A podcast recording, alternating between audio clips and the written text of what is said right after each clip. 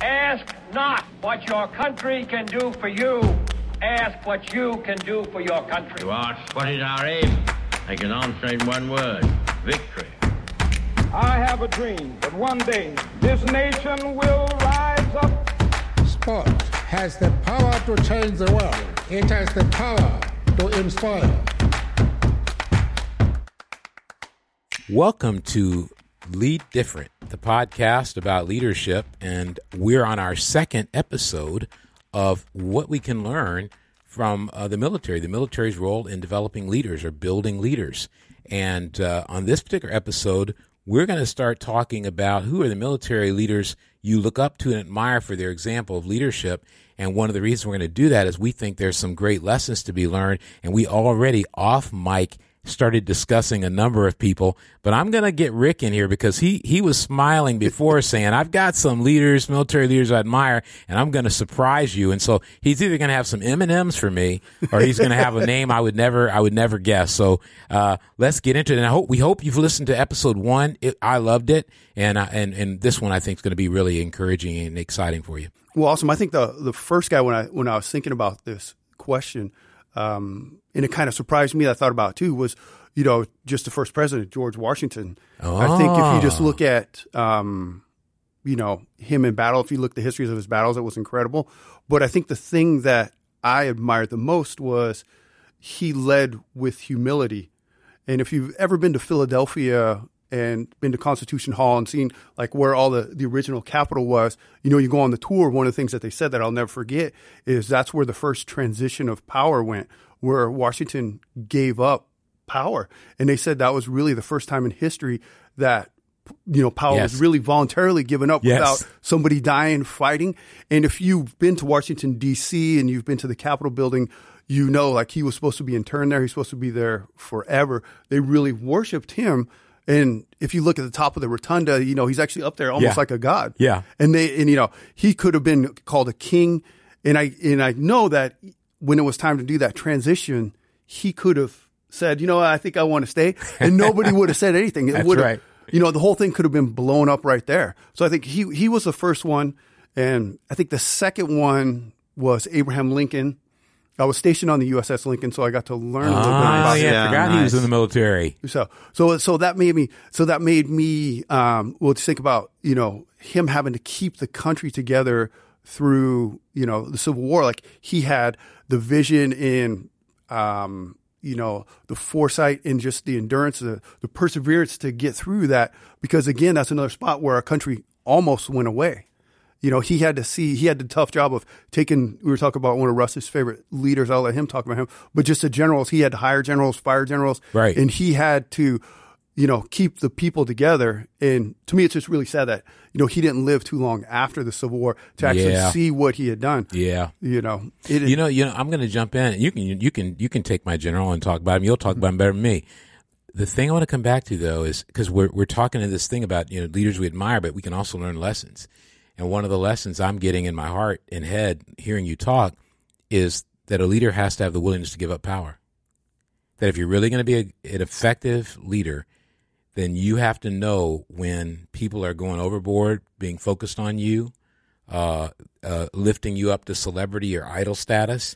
And what you're talking about is the thing that made Washington special, that made this country to one degree what it is today, is a guy who probably learned that whole I'm smaller, that, that, that the cause is bigger than the individual. The guy had the capacity after having been in the military, and he was first in the British military before he became the leader of our military in America he said, "Okay, I got to walk away." And something, you know, I've, I've I'm a little, I'm, I'm familiar with him. He's, he's never been my favorite because he's a little too far away for me. I can't. Re- he's a little. His detachment makes it difficult to even grasp him today. But I think that detachment is that part of him that says, "I don't want you overly focused on me. I'm mm. not the big deal." And I listen to that and I go, as leaders, you know, secular and even spiritual leaders, we have to have the capacity to say, you know what, this is enough. I don't need to have more. And so that's that's brilliant. And with Lincoln, you you you surprised me. Do, are you are you? Because I forgot he was in the military. are you saying that part of what made him able to hold the country together was some of that that uh, that that experience of knowing how to make yourself less, or is that? What Well, I think? I think that's it. But also too, just I think um, you know, being the president, you, you know, you really are over you're overall in charge of the military. I think just his leadership ability to hold together, because you know, it, it just had to have been Okay. It had to have been um, crazy. Just you know, half of the country saying we're going to be Yeah. different. yeah, and the and, and and the majority of the generals that came out of West Point went with the South. Yeah, So he- yeah, Lee he- yep. Lee came from Yeah, West yeah, Point, and, and they, had, they had a ton. They got the the majority. And here, here's when you say that about Lincoln. Here's what I think about. Right. So Ulysses S. Grant, who was you alluded to, then that's my boy right there. U, U, U.S. unconditional surrender Grant. Um, so this is Grant was he, he won some of the first initial battles because they were getting their tail kicked Yep. by the Confederacy, Yep. like up and down, the, all around. And in the West, he started to win uh, some battles and started to rise in prominence. And uh, and there was there was there was a whisper campaign against him out of competition. Uh, but uh, somebody went to Lincoln and said, "Hey, don't you know he drinks? Don't you know he's drunk half the time? He doesn't even hardly come out of his tent." And now these things weren't substantiated, but they were just under, you know, running him down. And Lincoln, this is an example you're talking about. Lincoln, Lincoln turned to the people and he said, "Well, you say he drinks." Then whatever he's drinking, I want to get all my other generals because he wins battles. I mean, that's Right. Lincoln going. I'm not going to be controlled by the slander, by the by the by the by the competition, and and I'm going to manage this whole thing. He also managed it well because he gave politicians who didn't know anything about leading generalships in order to make sure their states came with the union. So I, I think that's a great choice. Do you have one more, or are those your top two? Well, I think the the other one um, was I think you know General Colin Powell. You know, he was more when I was growing up seeing him, and I think just being able to be you know the Joint Chiefs, and you know he was also um, I think he was um, you know there was a national security advisor Yes, while he, he was, was. still enlisted, Yeah, um, which I didn't even know you could do. He was still enlisted. He's still a general. yeah. I think they made an exception. Yeah, and, you know, and then Secretary of State, and you know, and probably could have been president. Oh yeah, could have been president. Oh yeah. Oh yeah. so. And there you go again. The military He looked at his family, knew his wife was going to give it the no, and said, "I can submit myself to something greater." Yep. And we all know that as married men. You can sub- well, not every married man can do that, but I can submit myself to something greater. I'm see- I'm feeling a theme. And Lee, you look like you're biting at the bit. What do you got for us? Well, uh, you know, I was thinking about um, uh, two people uh, in terms of of leaders. Um, one was um, my my dad. Uh, gosh, sorry. No, no, Oh, no. It's great. Um, so my dad uh, came from a small town in South Texas, and uh, like so many people did approaching World War II, Yeah. they they were country people, and um, he he was one of uh, you know four. Uh, brothers. His dad died when they were all young. His mom was a widow. She was a school teacher and, and had to raise these four boys. All Yeah. four of them went into the military really? And uh, um, you know the oldest brother didn't come back, uh, Oh. but the other the three did. My dad uh, did. Um, but, but what I appreciate about uh, him was that uh, he he became. Uh, a, a, a subject matter expert. He was a he became a chief petty officer very quickly because he was on the cutting edge of electronics, which was new in, No in World War. II and he ended up running uh, a shop in uh, Pearl Harbor where all the planes would come in, shot up, and, and his crew, in a very quick amount of time, would go through the planes, fix all their radios, their electronics, all their gear, and send them back out uh, uh, to battle as a very young uh, leader. And so he he rose uh, through the ranks by being excellent at what he did, uh, willing to do the hard work.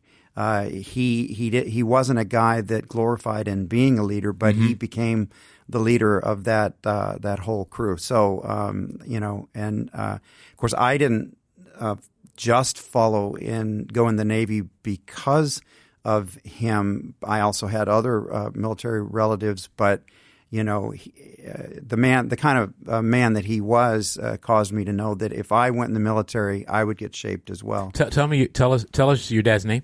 Uh, Jim Deloney. Wow, that is so inspiring because you know it's it's an interesting thing. I, I've watched Band of Brothers, and I think it's probably. I mean, I'm you know, I wasn't there, so I can't say. But from a World War II point of view, uh, I don't think I've ever been as moved by a a the imagery uh, and the storytelling in that because what they do at the end of each episode, I think it's eight. They have they have the original guys mm-hmm. come on and talk, and it's humbling because you sit there even today and you look at our country and you're like, seriously, we're doing this when these guys did that, Right. and you just feel really kind of embarrassed that you know you just hoping those guys that are still alive. I think there's some that are still alive aren't just shaking their head the whole time. But when I watched that, the thing that impacted me, and when I hear you talk about your dad, Jim, Jim. Yeah. I, I, I, I'm so happy you brought him up because when I was watching the movie, I was blown away by these small towns these guys came from. Right. And the fierceness with which they defeated the country. And even today, they say that the large percentage of people who go into the military are from our small towns. Right. And sometimes we don't appreciate the fact that there's a legacy there that is as equally as important as a, a Harvard, Stanford, or pick your school uh, legacy that is, has made this country what it is today. And sometimes I think that uh, we can forget that. So I think it's important to tell a story, and it's also inspiring when you can when you can think about your dad that way. With my dad, who was in the army, I always saw the army as a negative, not the not not the, I'm sorry, not the army, but the experience he had in the army as a negative because he was playing. He was just about to make it in the Negro Baseball League, and he'd been told he'd be starting second baseman, and he got drafted Right. and went in the army and never played baseball again. So I always associated that with you know uh, a, a, a, a negative. He never did. He never said anything like that. He didn't didn't talk about that that much. He was stationed in Germany and then he fought during the Korean War. But all his brothers were there, right? And I think there are five of them, and I've got a picture of all of them. And I've thought about that a lot lately because I go, you know, that's what they were doing for the country. And I look around and I go, we almost need more history like that to realize again these people like your dad put their life on the line making sure that we had people being defended. And in pearl harbor i mean just being in pearl harbor i'm just wow that's incredible. He's a good one. He's kind of top of the list because it's personal. So we're making him we're making him number one right Uh, now. Well, we're sorry yeah. about general patton and ulysses s. Grant. They're going to get bumped down a little bit. But uh, you got another one for us? Well, I, I would. One of the things I was thinking about Yeah. as we were talking is that um, even within military leadership, you need different kinds of, of leaders. Oh, good. Let's talk and, about that. and, you know, some some leaders. Uh, when we were off mic, we were talking about uh, how uh, Patton was such a powerful tactical. Uh, leader uh, in, in battle, whereas uh, Eisenhower was uh, brilliant in his ability to orchestrate all the political and logistical uh, forces uh, that were necessary to bring countries together and still get the job done. So there's different kinds of leaders, and uh, uh, one a very unique uh, leader who um, you know was inspiring to me was uh, Admiral uh, Hyman G. Rickover. So Admiral, heard of him but i don't know anything so Admiral Hyman G. Rickover was the father of uh, the nuclear submarine okay and he started the whole nuclear navy.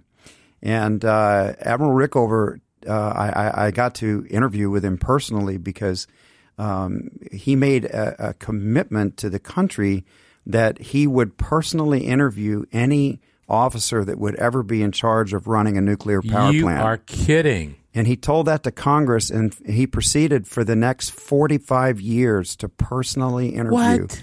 every officer because he he wanted Congress to know because realize when he introduced nuclear power and nuclear submarines in the early 50s, this was so close to World War II. People were thinking of Hiroshima and Nagasaki. They were thinking of nuclear, anything nuclear as being something that was Yeah. going to be so dangerous, or Right. that you know they could have a meltdown in their the, in San Diego where the ship was or Yep.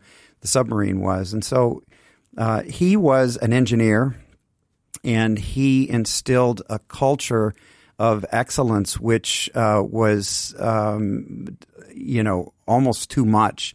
Uh, in terms of what he expected out of his officers and his enlisted men who became nuclear or, or nuclear trained, and so he he continued to run that program uh, for decades beyond when most people are retired because That he had is- such a passion I'm so for inspired. it. And, you know, uh, he was he was that uh, good at organizing and creating a, a culture of excellence, excellence and understanding the engineering um, uh, things that it, it took uh, right down to every little bolt and screw had a pedigree for Mm-hmm. going into the nuclear power plant.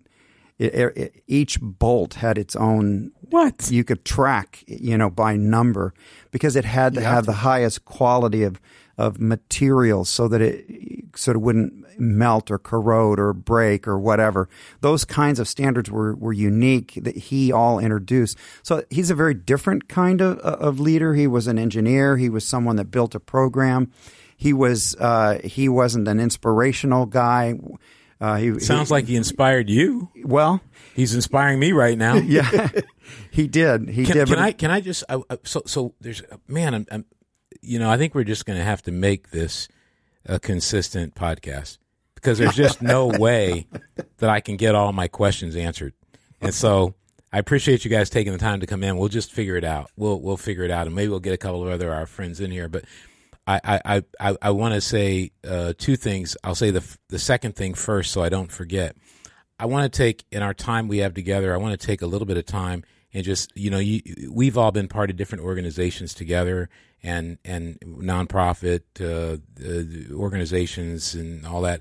And I- maybe we'll talk talk a little bit about you know how, based on what we've seen, how those organizations can work together better as leaders. Maybe we can talk about that without mentioning any names of organizations. Just say, hey, here's some things that maybe we can think about that would make us work together better. But I want to, I want to, I want to, I want to, I want to show you how all this comes together. So, um, one of my, you know, best friends, and you guys know him, uh, Scott Colvin's married to Margot Colvin, but Margot's maiden name is Stevenson. And uh, the, who are the guys who run the nuclear subs? What's the rank? Well, it, the by the time you're a captain of a nuclear sub, you're usually a, a commander. Okay, so um, her dad, Hap Stevenson, was a you know a, a captain of a nuclear sub. Right. so, captain, you can be a captain of a tiny the- ship and and, not have be a lieutenant. of- lieutenant. and not It- have the rank of captain. I think he was a. I don't. so he might have had the rank of captain as well. You, he might Yeah, have he- a large nu- nuclear ballistic Trident submarine. He might have had a. He might have been. he's a, pretty much a, captain. legend. And he's pretty much a legend there. Okay. I was on a plane coming from uh, someplace in Asia. It could have been Thailand. I can't remember where I was coming from. Got on the plane and I got uh, I got lucky. I got bumped up to uh, business class, and uh, I was happy because I could sleep better. And I was like, you know, because back then I was flying all the time, so I had all those miles, and you know, I was like always trying to finagle something because you're just dying. And I sat down on my seat next to the guy, and we started talking. And uh, that's what he, he asked me what I what I did, and I gave him the two or three different things that I do. and then uh, and then I said, "What do you do?" He goes, "Oh, I uh, I build nuclear subs." I go, "What?" he goes, "Yeah, my my company builds nuclear subs." I go, "You gotta be kidding me!" And I said, "I actually know a guy who captained a nuclear sub." And uh, he goes, "Who's that?" He goes, "He go Hap Stevenson." He goes, "Oh, I know him. That guy's, or at least I know of him. He's a legend." I saw Braveheart when it opened. That's an old classic with Hap and Scott. And I'll, I'll tell you, he uh, he is, and he lives in. Uh, well, I probably shouldn't say where he lives, but uh, south down that in in southern direction. Um, but he uh, just to sit with him, and I've done it a few times and asked questions about leadership. His every breath feels like an, a leadership education. I mean, his every breath. It's like he just breathes, and you're just like, "Oh, I just learned something about leadership." So, I assume he was interviewed. He by, was. uh, he was personally interviewed by Admiral Rickover. I So- guarantee you that. So we've got six degrees or less of separation, and uh, and i one way or another, it would be really great for you to be able to talk to him. But so I, I kind of want to, I want to, I want to kind of close this one out. This is really great, and I think we're going to just need to do more of these. And I'll, I'm going to come up with. I've got a million military related questions, culture. I've I've studied it a lot, but it's like football. I've studied a lot, never played. Um, when you mention tactical, strategic, and I would call Rickover, is that how you say his name? He sounds like a, a builder, right. He's a right? builder. And and when you mention those, what is that? What can we learn from that? Say in organizations we've been a part of that we could do better as as leaders. As far as it seems like people know their role, know why their role is important, and know how to stay out of each other's way, which I can't say I'm good at that.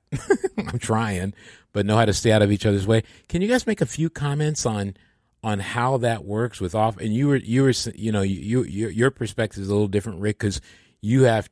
I'm sure there's a management of people above you that has to occur for you to do your job. Lee alluded to it before, where there are guys that are like, "Hey, stay out of my space." You don't necessarily rank above the guy, but you know more than the guy knows about that particular subject. Can you guys just say a little bit in closing about how teams of leaders can work together effectively? Uh, maybe I can put in a better question because I think I'm being a little bit, you know, all over.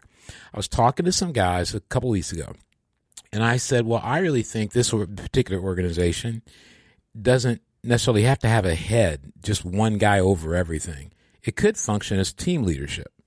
And one of the people said that never works. And I, I don't agree with that, of course. Uh, I don't think that's true. I, I think there are lots of people who have failed to execute on team leadership, but failure to execute does not mean it doesn't work. Um, but give me your comments. You may even think that team leadership doesn't work, but tell me your comments on what you think organizations can learn about working together and knowing your spot, tactical, strategic, builder, whatever you want to call it. Can you make a few comments on that before we close? I would say, um, I'll go back to an earlier comment, which Yeah. is is that you really have to know your your mission and be clear on the mission.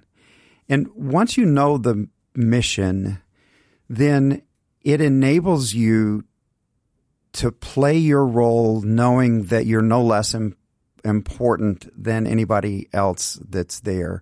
And I, I think that, you, you know, um, within an organization, um, it's it's just ridiculous to think that any any one leader would be competent in all of the aspects of running that organization. Um, right now, uh, I, I, here's another leader uh, is um, the director of the Palo Alto healthcare system. Five thousand employees in ten locations across the central swath of California. 5,000? 5,000 uh, nurses and, and nursing assistants and LVNs and doctors and psychiatrists and social workers and maintenance workers and people that, that sterilize the rooms. And um, uh, I, I really appreciate him as a leader. He started as a, uh, uh, a nursing assistant, just changing people's diapers and feeding them and whatever. And he has worked his way in the VA all the way to be the director of this healthcare system Amazing. and he is the first to to to say um, almost every time that we're together that um, you know to acknowledge the unique roles that the various leaders that work f- and people that work for him uh, play, but leaders even amongst themselves, Yeah. and and uh, and just really uh, building them up for what they're what they do. Uh, the it, without the logistics chief, um, then nobody can operate on anybody. and, you know, without uh, the nurse that's going to provide the care afterwards, uh, you know, the patient that a brilliant operation was done on is going to die anyway. You Yeah. know, so he, he's really good at uh, at helping people to feel great about the role that they play uh, within the organization because everyone understands the mission is to take care of those Right. that have have laid their lives on the line for the country. Everyone understands that mission. He talks about it all the time. I'm going to put you in an awkward spot, but I'm going to say it anyway. So I mentioned reading uh, the book, uh, I think Brothers and Rivals. Um, I think it's Patton, Eisenhower, and Bradley. And in the book, one of the things I learned, and I'm a little subjective on this point, but I think it bear, is borne out by history. One of the things I learned is that Patton was probably our greatest general in World War II if it came to fighting, when it came to fighting, but not necessarily when it came to winning. What I mean by that, the whole war. That Bradley was much more uh, stable, much more, um, what's the word? Humble, I guess is the word. Self effacing would probably be a better description of that. Uh, Eisenhower, too. Uh, and that one of the dilemmas was that uh, Patton was very flashy, um, uh, uh, um, you know, domineering, you know, pearl handled pistols. The the had, he was he was wealthy. People didn't know that very wealthy. So he had his uniforms and different things customized or made in different ways. And the tendency is when you look at it, World War II, is to go, man, you know, I want to be Patton. I remember when I saw that movie first, I want to be Patton, right? and I, I still love Patton. But when I, after I read Brothers and Rivals, I went, wow, the most, the most, the most effective general overall were Bradley and Eisenhower. When you look at effective, that doesn't say I'm not trying to disparage Patton. I'm just going it it I it, but but it took the whole for them to work because when they ran into a jam and they needed somebody to win, I and they protected Patton. Patton got himself into more junk. I didn't even know more junk. And Eisenhower and Bradley knew we can't win without this guy.